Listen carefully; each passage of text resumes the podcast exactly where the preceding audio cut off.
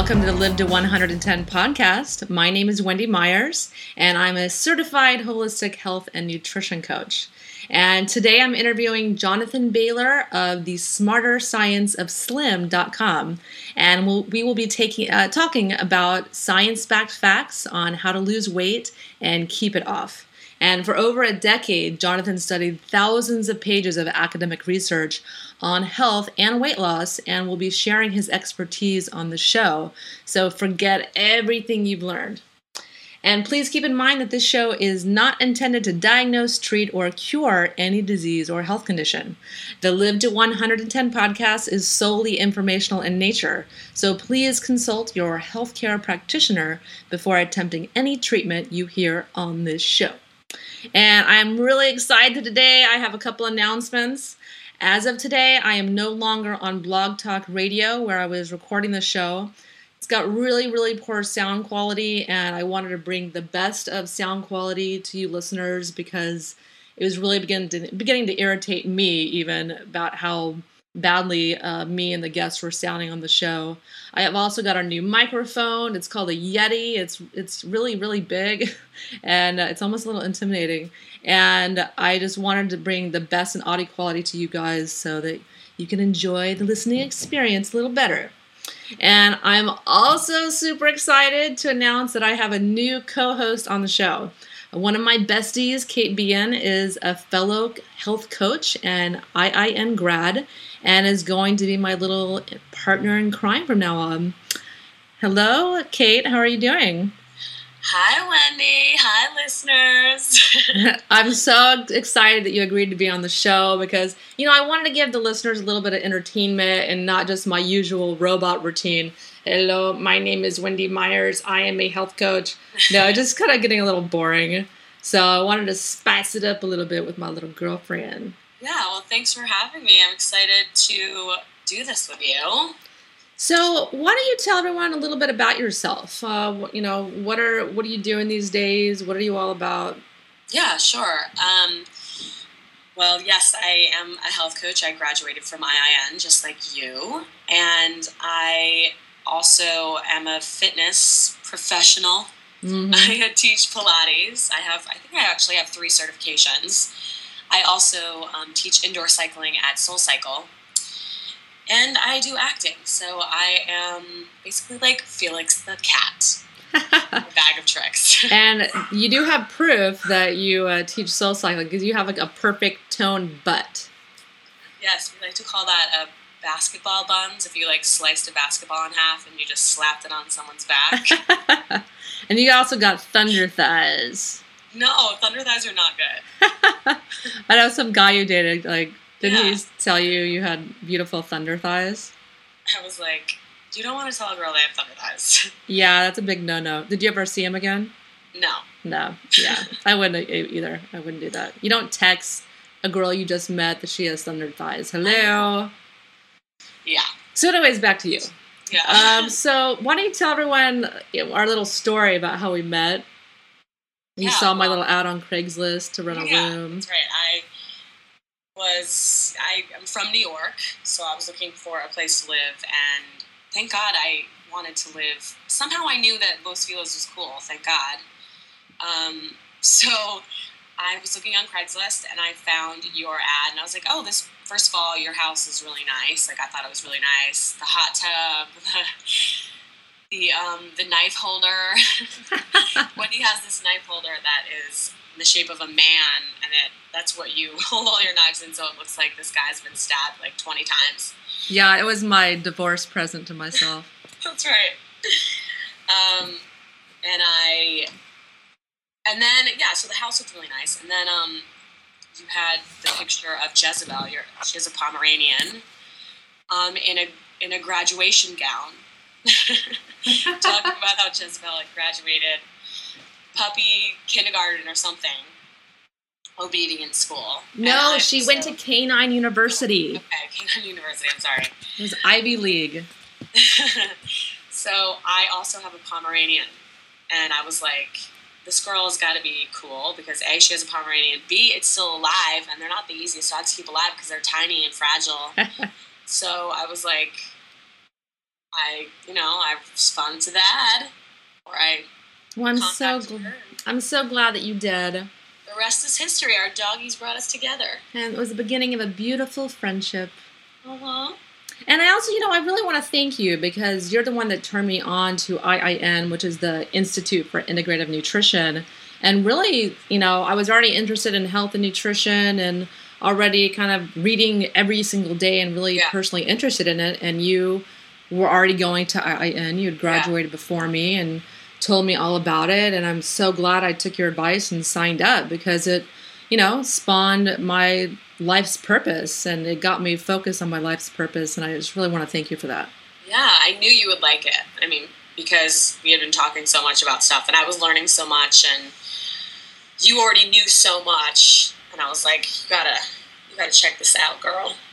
So, did you think I was like it because I'm a big fat nerd? Um, yes, you're a nerd. No, you're not big and fat. well, that's up for debate. Um, but you're also a Pilates instructor.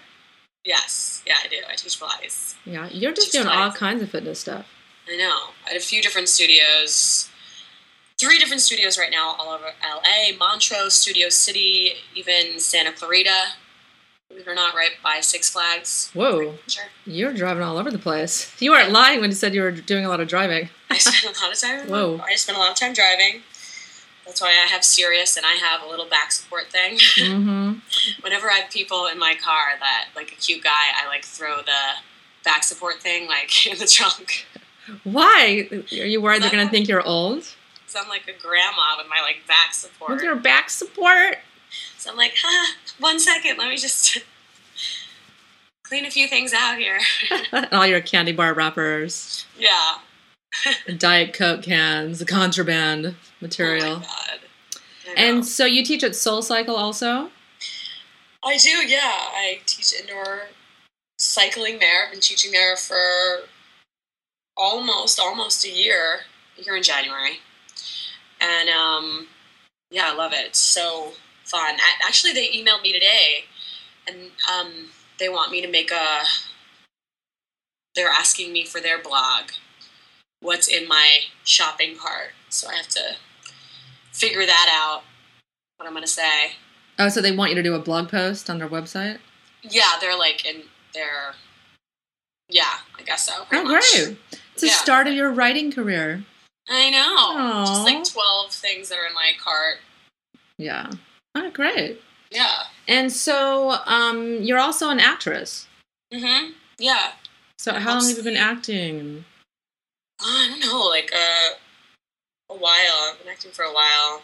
I do commercials and mostly comedy stuff. I did. a- Um, I went through the program at UCB Upright Citizens Brigade, which is an improv training ground, awesome place.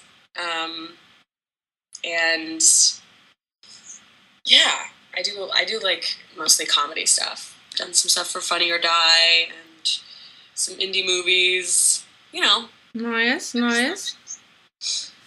Well, you know, again, thank you so much for being on the show. I'm, you know, excited to move forward and ha- have you on the show. I think it's just going to be so much fun and give everyone a little, you know, just a little bit more entertainment and just learning about nutrition and how to be, get skinny mini and all that stuff. totally tips. Yeah. So, everyone, I also have another announcement. There's lots of announcements today. and lots of stuff going on. Um, but I have, I'm about halfway finished with my first book called When Diet and Exercise Are Not Enough, which Woo! roadblocks to weight loss. And it's it's going to be avail- available for sale as an ebook on my website in about spring 2014, and on your website too, right, Kate? Yes, that's right. Your website is uh, fitness-bra.com. Yeah. And I was compelled to write this book because I had so much trouble losing weight after the birth of my child. And weight loss, it was just always a breeze for me. I could just, boom, you know, put my mind to it and lose, you know, two or three pounds every week. Um, but that wasn't happening any longer. And what change And, you know, my own weight loss struggle is I experienced so many of the roadblocks that commonly prevent weight loss, leaving millions of women frustrated, discouraged, and unable to lose weight and keep it off. So you're not going to find many of the roadblocks and weight loss solutions I reveal discussed at your doctor's or Jenny Craig's or in most weight loss books. And because of my own frustrating experience, I felt compelled to write a book. So every invaluable tidbit I discovered is all in one place because it's difficult. I, I mean, it just I have one tidbit in another book, and you just have to read so many different books, and there's so many so much wrong information out there uh, that I just really felt like I had to write this book. So I'm really excited to share what I've learned and help you pinpoint your roadblocks to weight loss because I believe that weight loss should not have to be that difficult. So let's get on with the show. Our guest, Jonathan Bailor, is an accomplished inventor, entrepreneur, philanthropist, researcher, author, and public speaker and he holds more than 25 US patents, including the Mark feature in Microsoft Office 2010, which we all use every day. And he has started two successful companies and the nonprofit nutrition education effort slimissimple.org.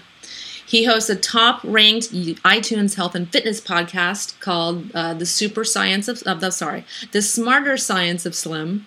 And he has authored The Smarter Science of Slim, um, his book, which is endorsed by top doctors at the Harvard Medical School, Johns Hopkins, and UCLA, and is now releasing the groundbreaking book, The Calorie Myth, with HarperCollins in 2014. Hello, Jonathan. How are you? I'm wonderful, Wendy. Thank you so much for having me on the show. So, how do you do all these things? I mean, when do you sleep? Do you have adrenal fatigue or what? uh, what is I forget who was it? Maybe Nietzsche who said he or she who has a strong enough uh, why can do any or how why some sort of i'm trying to be clearly i didn't sleep enough last night but it's all about having a compelling why and if you can get that why to be compelling enough I, oh, as you know you know doing the great work with your podcast when when the uh, when the why is there the what and how become a little bit easier yeah, I know what you mean because when I work, it almost feels like I'm not working, and I can just sometimes I work for 17 hours straight, and I just doesn't feel like it. When there's a that researcher from totally going off on the tangent here, but I know we have some time. So the um, the the researcher from the University of Chicago, uh, Mihaly Csikszentmihalyi, the gentleman who came up with the idea of flow, right? That's his whole thing of if we can just be in that state of flow, that is really a state of happiness and well-being. So certainly, uh, it's all about being in flow. Oh, absolutely, and you are in the flow, my man. so, so first, uh, why don't you tell the listeners a little bit about yourself and what prompted you to go on this odyssey of pouring through 10,000 pages of research papers and write The Smarter Science of Slim, your first book? So, talked about that burning why that drives me, and that, that, that story is the story of the formation of that why. I I'll start way back from the very beginning, and that I grew up in a very academic household, so I have both my parents are college professors, and uh, mom is an English professor, father is a philosophy and ethics professor. So our dinner conversations were always very interesting, and also have a much older, very athletic brother. So growing up, very academic household, and a very athletic brother who I looked up to, and I was a very skinny, slinky child. So I wanted to be big and athletic like my brother. So I started to do everything I could to learn how to manipulate my body through food and exercise. The thing that was unique about my experience was that I was trying to gain weight. And I know that sounds a little bit odd, but it's such a key part of my story, and I'll get to it in a moment. But so I spent years and years and years doing everything you would traditionally do, right? Reading the magazines, becoming a personal trainer, training other people. That's the way I paid my way through college. And all throughout that time, my goal was to get big and strong to be like my older brother. But I experienced something very profound during that time, and that was I was literally eating. I have Excel spreadsheets that were tracking this. 6,000 calories per day. Wow. In an effort to make my body bigger and you know, as a football player trying to get bigger, and my clients, who I was a trainer over at Bally Total Fitness back in Columbus, Ohio, were predominantly women above the age of 35 who were eating and exercise as they always had been, but started mysteriously gaining fat. So I did what any good personal trainer would do who has been trained in the classical theories and said, you need to eat less and exercise more. So you need to eat 1,200 calories per day, do at least an hour and a half of cardio, at least five days per week. And if you eat less and exercise more, you will get smaller. And by that same logic, if I eat more and exercise less, I'll get bigger. Wendy, neither one of those things happened. And I had to ask myself a question, and that's like, how can one, how, I mean, we're, we're all Homo sapiens. So, how do you have one Homo sapien who's consuming 6,000 calories and not exercising a lot, who is not getting bigger? And how can you have another Homo sapien who's consuming 1,200 calories per day and exercising chronically and not getting smaller? There has to be something else going on. So then I felt like a failure as a trainer. Not only could I not help myself, but I couldn't help my clients. I was actually hurting my clients. And then the geeky side of me kicked in and said, "Well, Wendy, there there has to be something else going on. Like there has to be an explanation for this." And then I realized no one had ever actually asked the question, like, "What is it about me?" Like I was a naturally thin person. Like, what is it about naturally thin people that makes them naturally thin?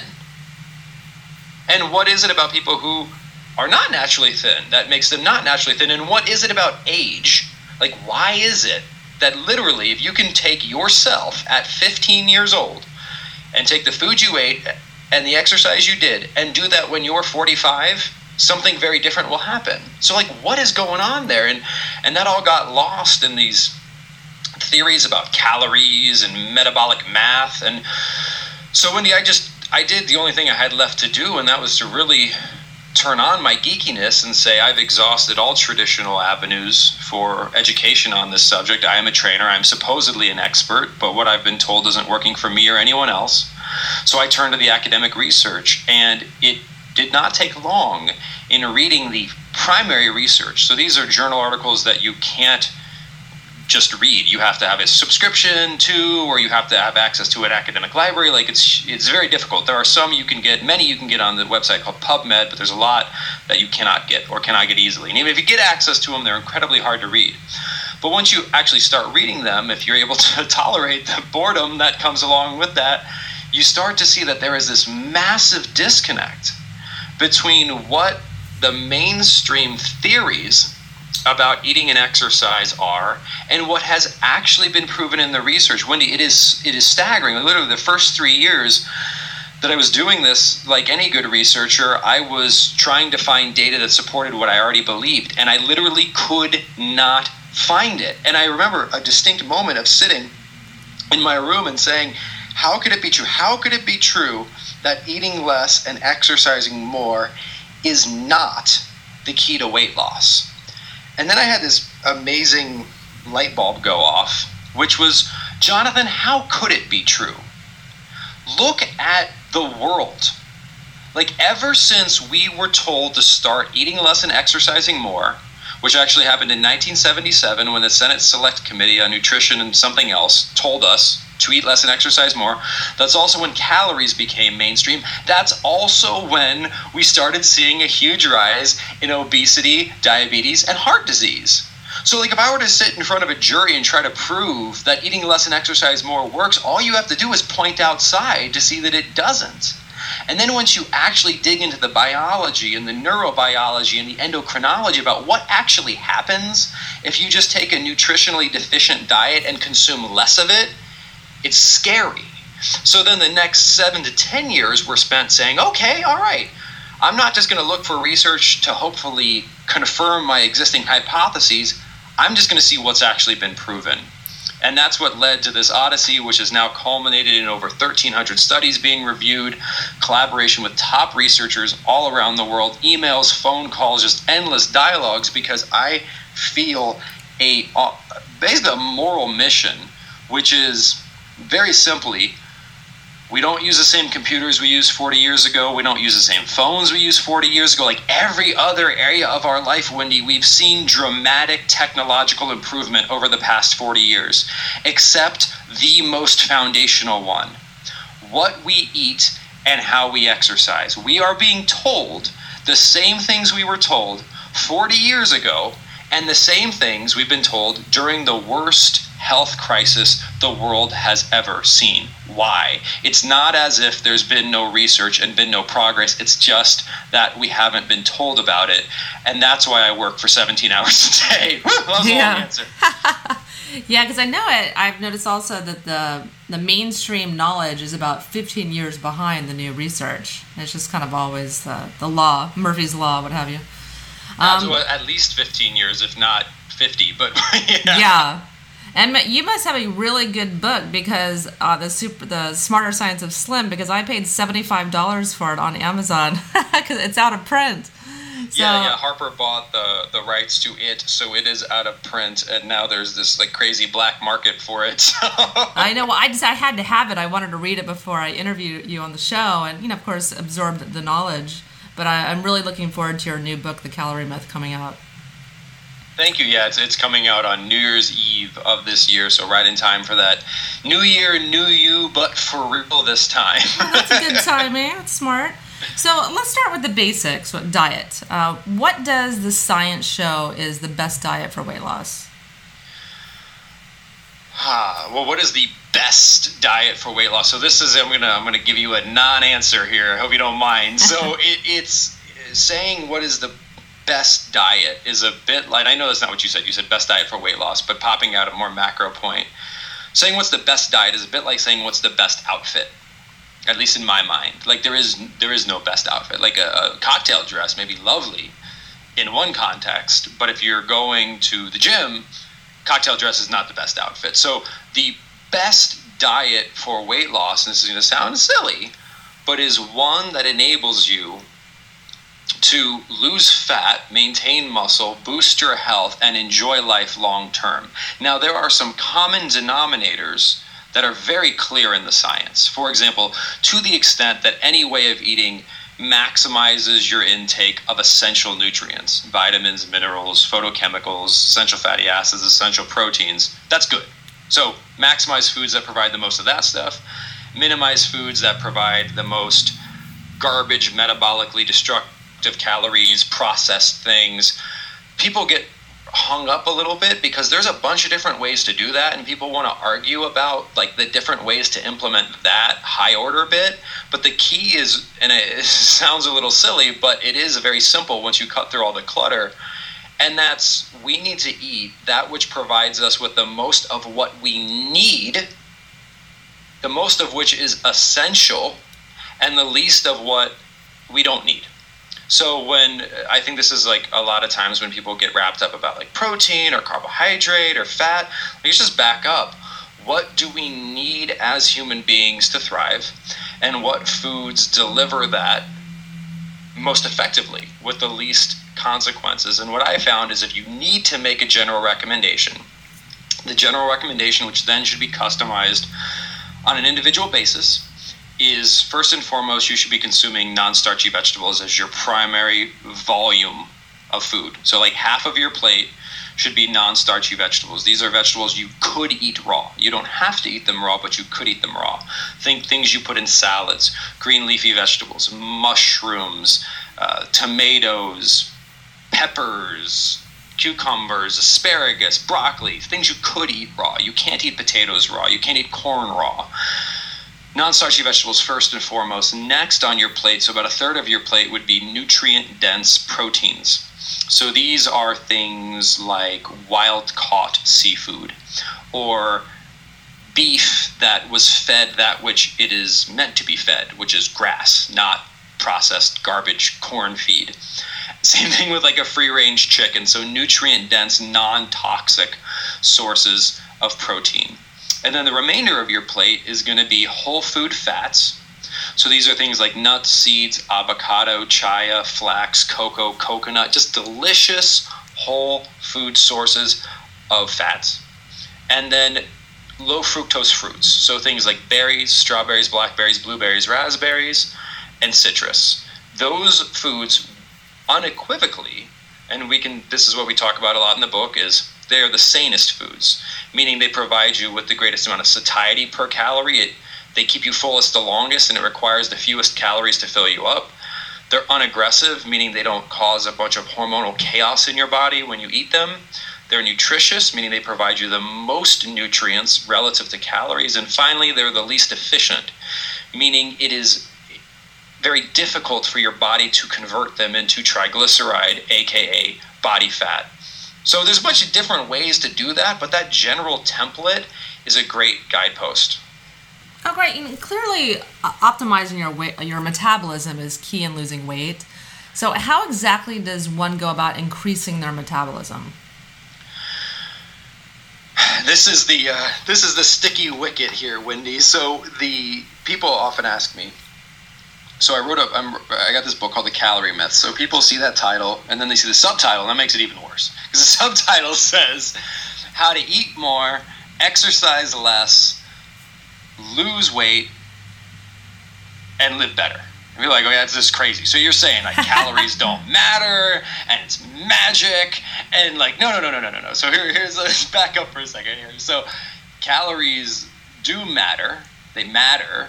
Uh, just like air matters, but that doesn't mean you need to consciously regulate your breathing. Like your body is designed to do that for you, right? Like nobody knew what a calorie was in the mainstream until the 1970s, 80s, and everyone was slimmer and less sick before that. So counting calories can't possibly be required for health. Yeah. Right? Like no animal counts calories, and we're a lot smarter than they are. So it's not that calories don't matter.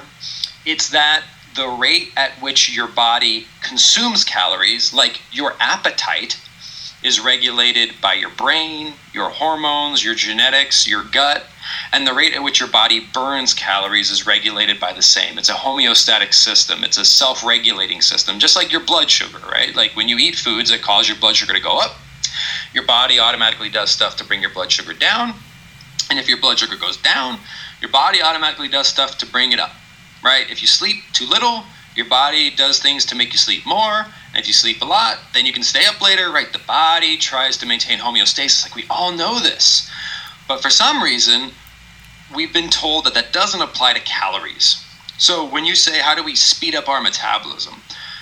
How do we increase the rate at which our body burns calories?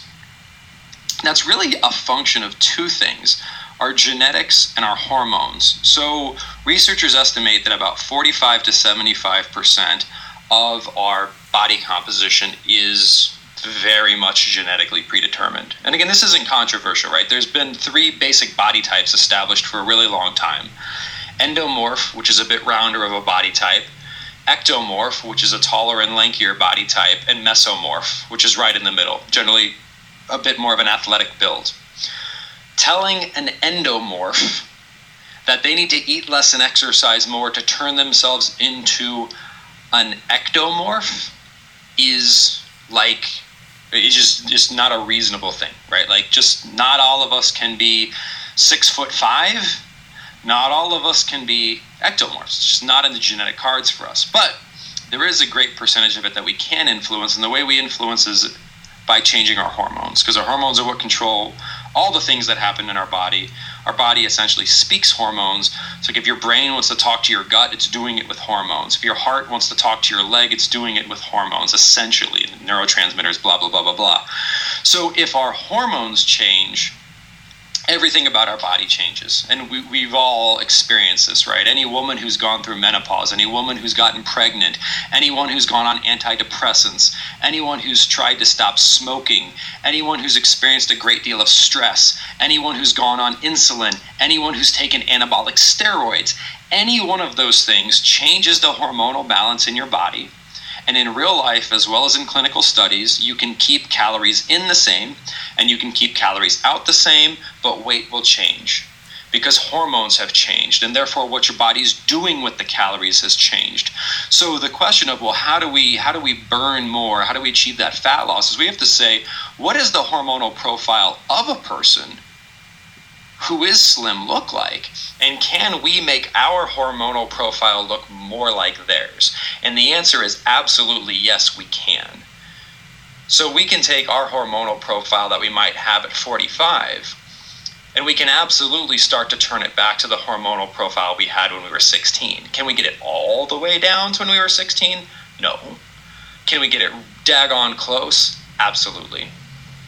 So why can one person be thin and eat whatever they want, but the next person has to watch like every morsel and work out five days a week, and you know that first person just basically universally annoying? Is it just not fair? So why is that?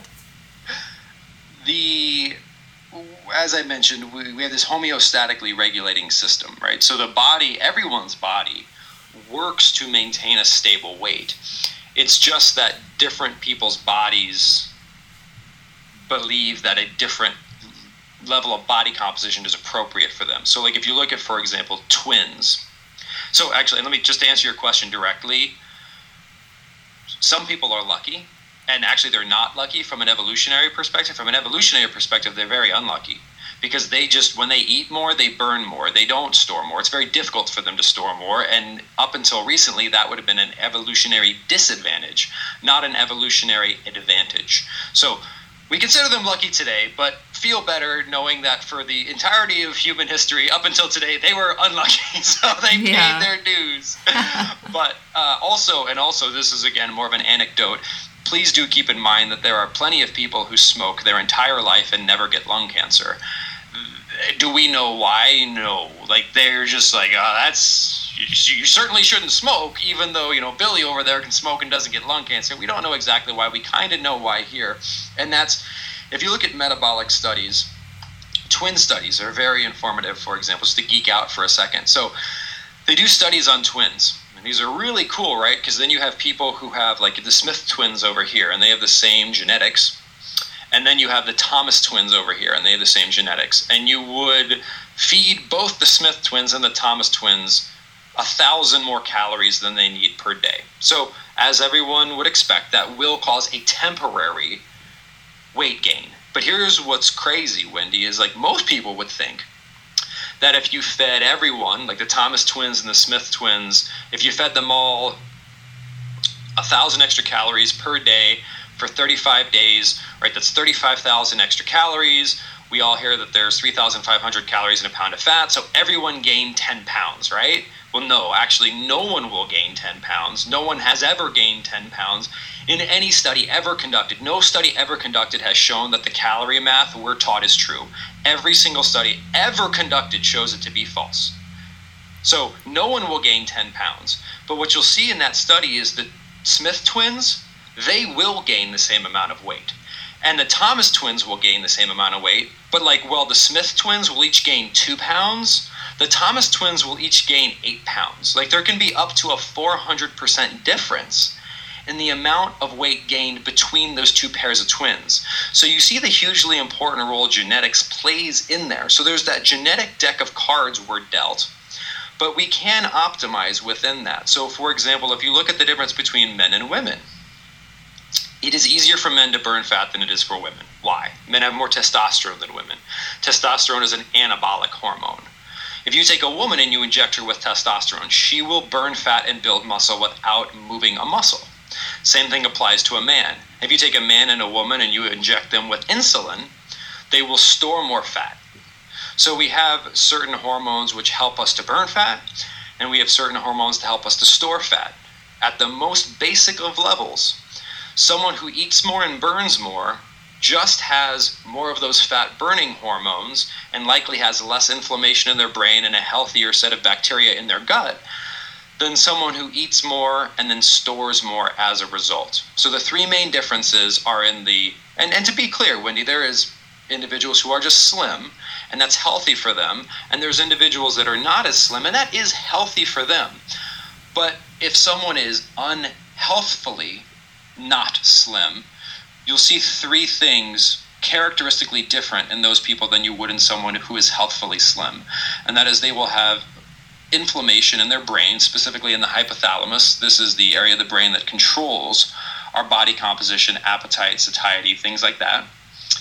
You'll see characteristically different profiles of gut bacteria, or their second brain will be different than a naturally thin person and also their hormone levels will be different. For example, studies have shown that some obese individuals will have 25 times the level of leptin, the hormone leptin, circulating in their blood than someone who is not as metabolically dysregulated. And that's a function of their body trying to re regulate their weight, but because they have a leptin resistance, because their brain cannot react to that hormone properly, their body keeps producing it, producing it, producing it. It's knocking on the door, knocking on the door, but it can't get through. Yeah. Yeah, and so, yeah, that's what I was getting at. Like, what are some of these profound differences, like the hormone differences and the the gut bacteria differences uh, regarding hormones? Is that could be possibly due to adrenal fatigue, or to, what other kinds of hormonal differences are there between people with a slow metabolism and a fast metabolism?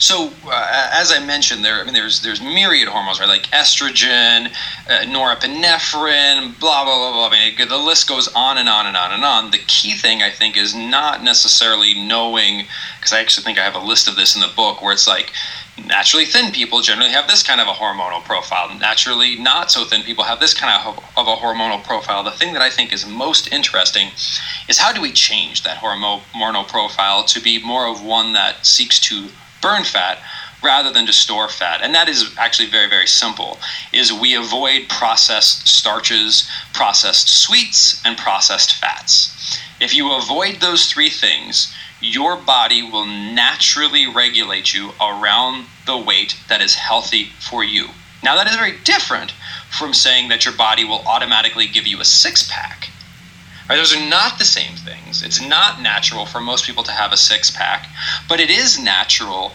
for almost everyone to not get diabetes and to not be obese. Right? In the early 1900s, the obesity rates were sub 5%. Wow. Over a, about 100 years ago, Wendy, one in every 4,000 people was diabetic. and to not get sick without thinking about it for your entire life. That is the natural state of human existence, as evidenced by every single generation of people that have lived prior to the current ones. Yeah, and so tell me a little bit about um, like some of the more popular diets that people are doing that are sabotaging their weight loss efforts. So the most common dietary approach is the one that sadly I and everyone else that was tr- schooled in the traditional theories preach, which is they're all variants of eat less, exercise more. The most, if you just ask someone on the street, go outside, ask 10 people on the street, if you want to lose weight, what are you going to do? They're going to say, I'm just going to eat less of my existing diet, and then I'm going to wake up early and jog. So, sadly, so that person is doing exactly what they've been told, and that's the travesty, and that's why we have to work to fix this. That, but what that person's been told, literally three for three, all three things are counterproductive.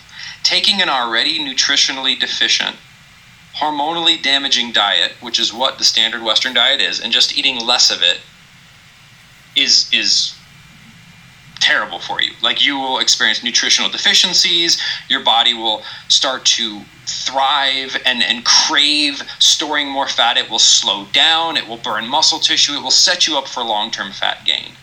And then if you sleep less, well, that causes you get into the adrenal, adrenal fatigue. We get into all kinds of cortisol problems. We see suppression in sex hormones. Not good. Sleep is therapeutic.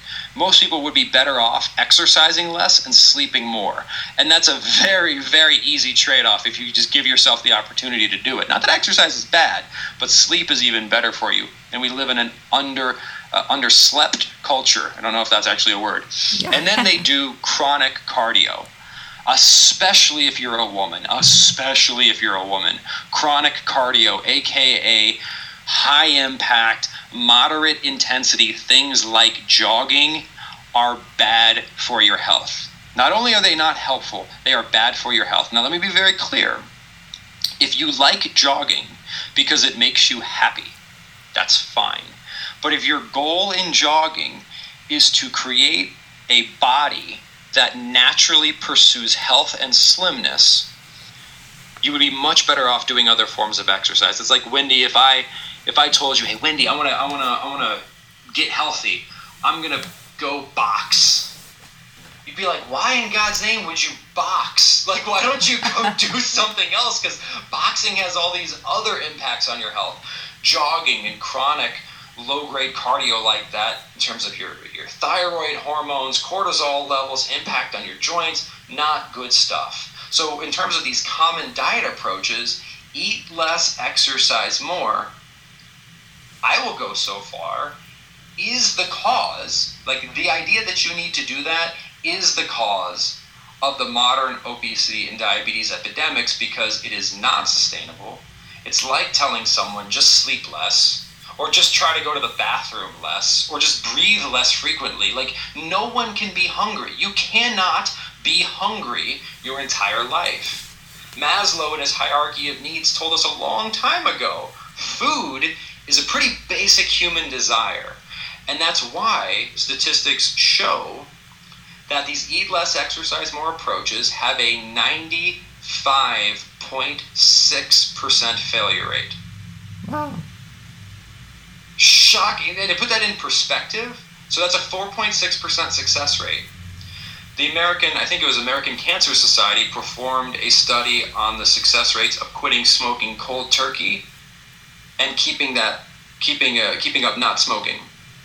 And keep in mind, Wendy, that nicotine is the third most addictive substance in the world, trailing only heroin and cocaine.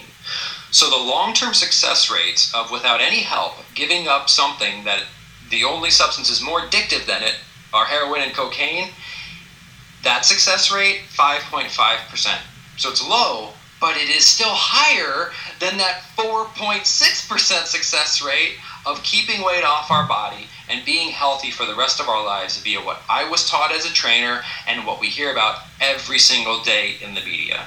Yeah, this is exactly the problems I have with my clients that come to me for weight loss is that they're all doing those exact same things. They're starving themselves, they're going to bed hungry, they're doing cardio five days a week and they just are not making the connection they just do do not believe me that they don't have to work that hard to lose weight and wendy the thing that's such a challenge for individuals like me and like you and and because i've thought about this a, a lot like how can how can this continue to live on like how can this biggest loser approach to weight loss continue to live on and the reason it continues to live on is because if if we think like our goal is short term weight loss, like it does cause short term weight loss, but I don't actually think that's our goal.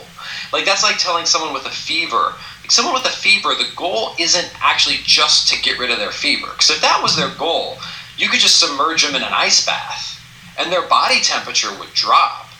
I mean, if you just want to get weeds out of your garden, you could just blanket your garden with gasoline and it will get rid of the weeds, but it will kill everything else. And if you keep your body in an ice bath for long enough, it will make your fever much worse. so, mm. so that's the problem here, right? If you eat less and you exercise more, your body will burn off everything, but it will set you up for long-term fat gain. So we see people, quote unquote, have success, but what they're having success with is this temporary weight loss where our real goal is long-term fitness and health. And that goal, that different goal, requires a different approach because it's a different goal.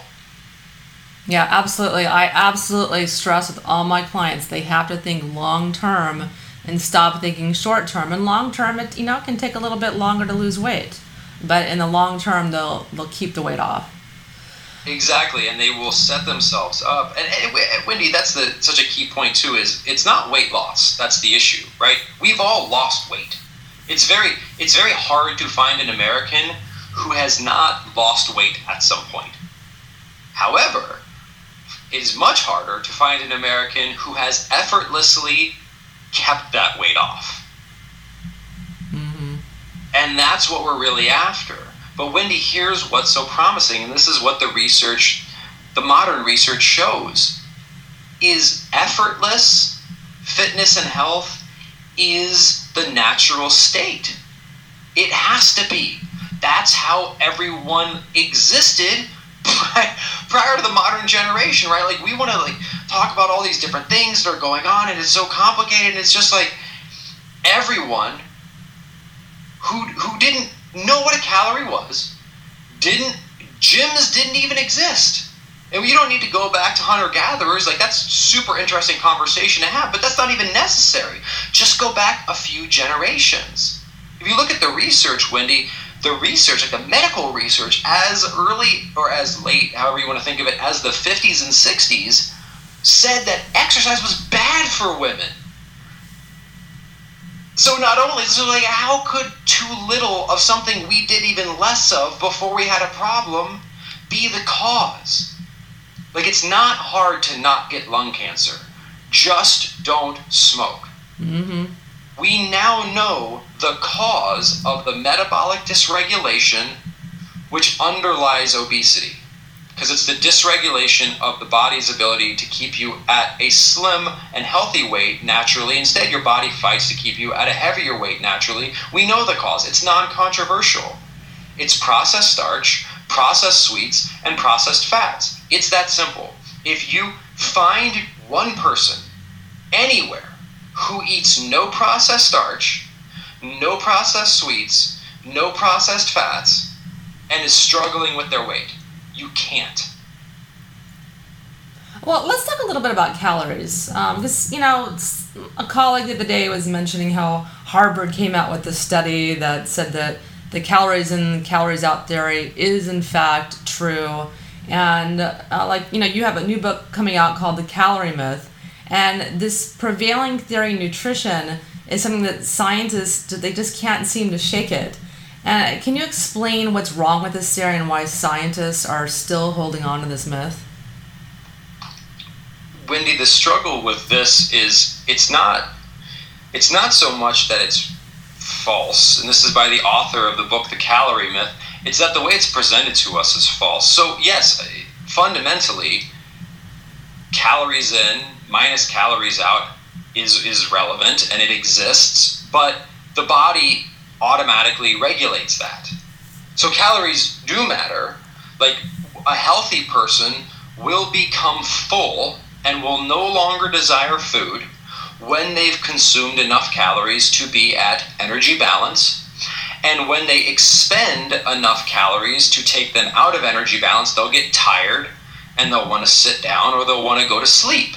So, calories in, calories out is a relevant equation, but what is irrelevant is the the fictitious need to consciously control it right? Like breaths in and breaths out matters. Water in water out matters. Vitamin c in vitamin c out matters. The amino acid leucine in and the excretion of it matters. But we don't have to consciously monitor any of that other stuff the body does it automatically so it's not that calories don't matter, it's that the idea that you need to consciously count them has to be false.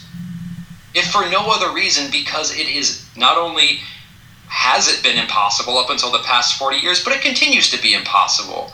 Because even if you did attempt to count all your calories, one, your measurements would be horribly inaccurate. Two, it's, it's, it is literally impossible to measure calories out. Because, for example, uh, up to 30% of the calories you burn in a day if you eat sufficient protein can be spent simply synthesizing new tissue in your body. Your body can build up to 250 grams of new tissue per day. Your body's constantly regenerating itself no cardio machine is going to tell you about those calories being burned, right? Like, yeah. how many calories did your brain burn today? The liver burns about 600 calories per day. How do you account for that? You can't. So that's the myth. The myth is that we need to consciously control calories in, calories out, whereas we don't need to consciously control any other mission critical function in the body. Does the distinction make sense? Yeah, and I, I knew this was the case because uh, so many days I spent contemplating how a pound of fat has 3,500 calories. So I'd be calculating, so if I, I go for an hour walk, I'll burn 100 calories. So I have to go on 35 one hour walks. Like, how is that even possible? It just makes no sense at all. I knew I was right.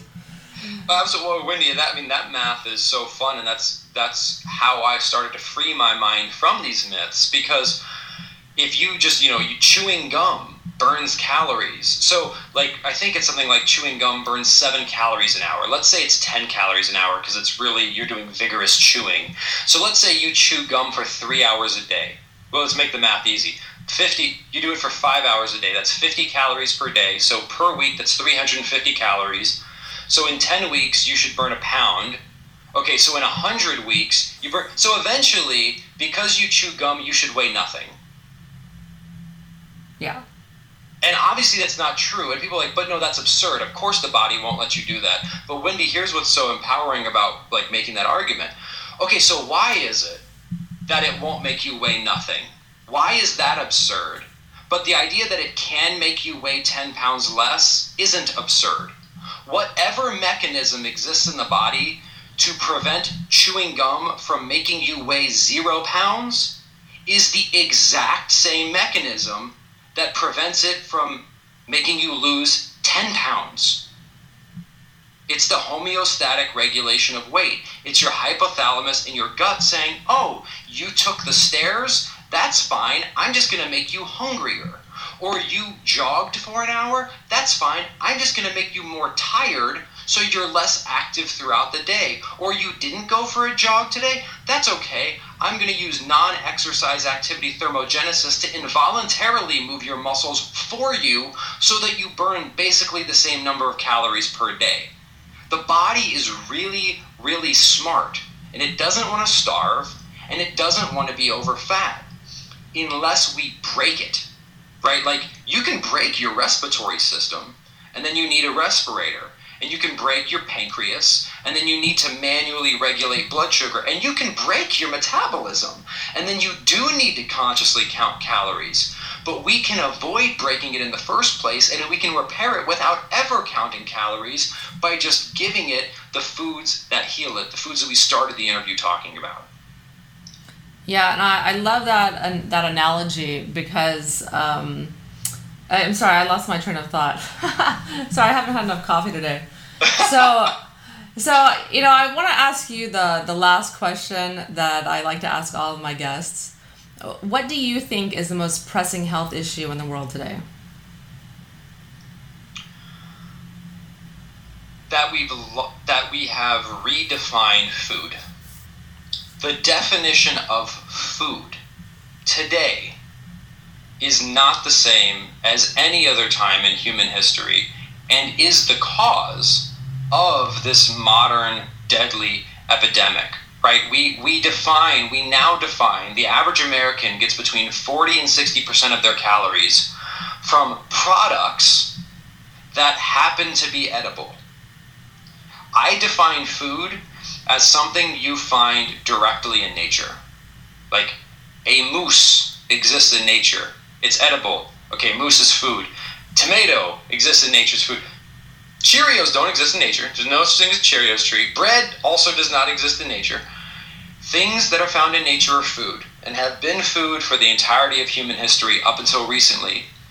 And as soon as we start, and as soon as any other culture starts eating edible products rather than food, even if the amount of calories they eat stays the same, it breaks their metabolism, it breaks their biology, and they become heavy and sick, just like happens in any system. If you put kerosene in your car's gas tank, eventually your car will break down. If you flush paper towels down your toilet, it's going to get clogged. If you put things in a system it was not designed to handle, eventually it will break. And then just putting less of that stuff in will not fix it. It might slow the rate at which it breaks. This is why calorie restriction sometimes works. Like if you smoke one cigarette a day versus two, it will take longer to develop lung cancer. But the issue is not smoking fewer cigarettes, it's just breathe clean air.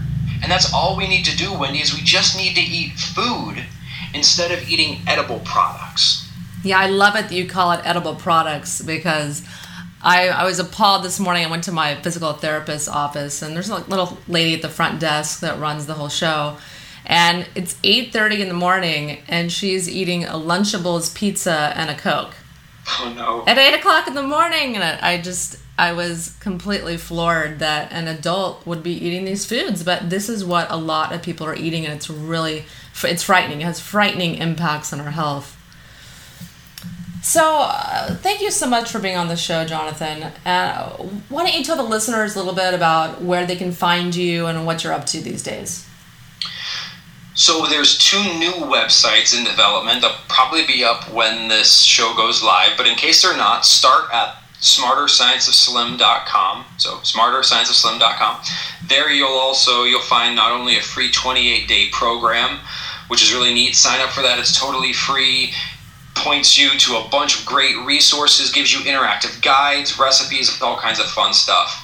You'll also find our podcast where I'm joined by my lovely co host, Carrie Brown, who's a former English pastry chef who now shows us how people say, Well, Jonathan, you talk about like a sane, I talk about a sane lifestyle. Well, what, what do you eat on a sane lifestyle? My answer to all these people are, Well, what do you eat today? Because for any food that you eat, there is a sane substitute. So we can find we got sane ice cream, we got sane pasta substitutes, we got all kinds of sane goodness. So you learn about that. And then if uh, so we got the podcast, we got the website. Of course, you can pre-order the book now. It's called The Calorie Myth. It's available for pre-order on Amazon, and pretty soon the book's website, caloriemythbook.com, will be online. And then if you want to learn uh, more about the broader efforts we have going on, you can check out Bailor Group smarterscienceofslim.com. But just go to smarterscienceofslim.com, check out the calorie myth on Amazon, and you'll be good. Oh, you have a little empire going there. I love it. love it. Well, Jonathan, thank you for being on the show, and thank you for bringing all these scientifically backed facts to demystify this very important topic. It's so hard to wade through all the information out there when you're just kind of learning how to lose weight and thinking you're going to get results and there's so much uh, wrong info and people are just so confused. Uh, so it's not surprising why so many people have problems losing weight and i can't wait for your new book to come out. I've, I've, I've actually already pre-ordered it on barnes & noble and uh, so i'm really excited to read it. Thank well, you. thank, thank you wendy. I would love to come back on when it's out. We could chit chat about it and, and hopefully it'll be fun. Absolutely. I'd love to have you back on. Thank you. Thank you wendy and everyone out there, if you want to find me, you can go to live to 110.com. I started the site to educate you about paleo nutrition and the importance of detoxification and how to treat your health conditions naturally without medication and all kinds of good stuff to help you live a long, healthy life. And thank you, all you listeners out there, for tuning in to the Live to 110 podcast. Go leave a review on iTunes if you enjoyed what you heard on the show today, and I will talk to you next week.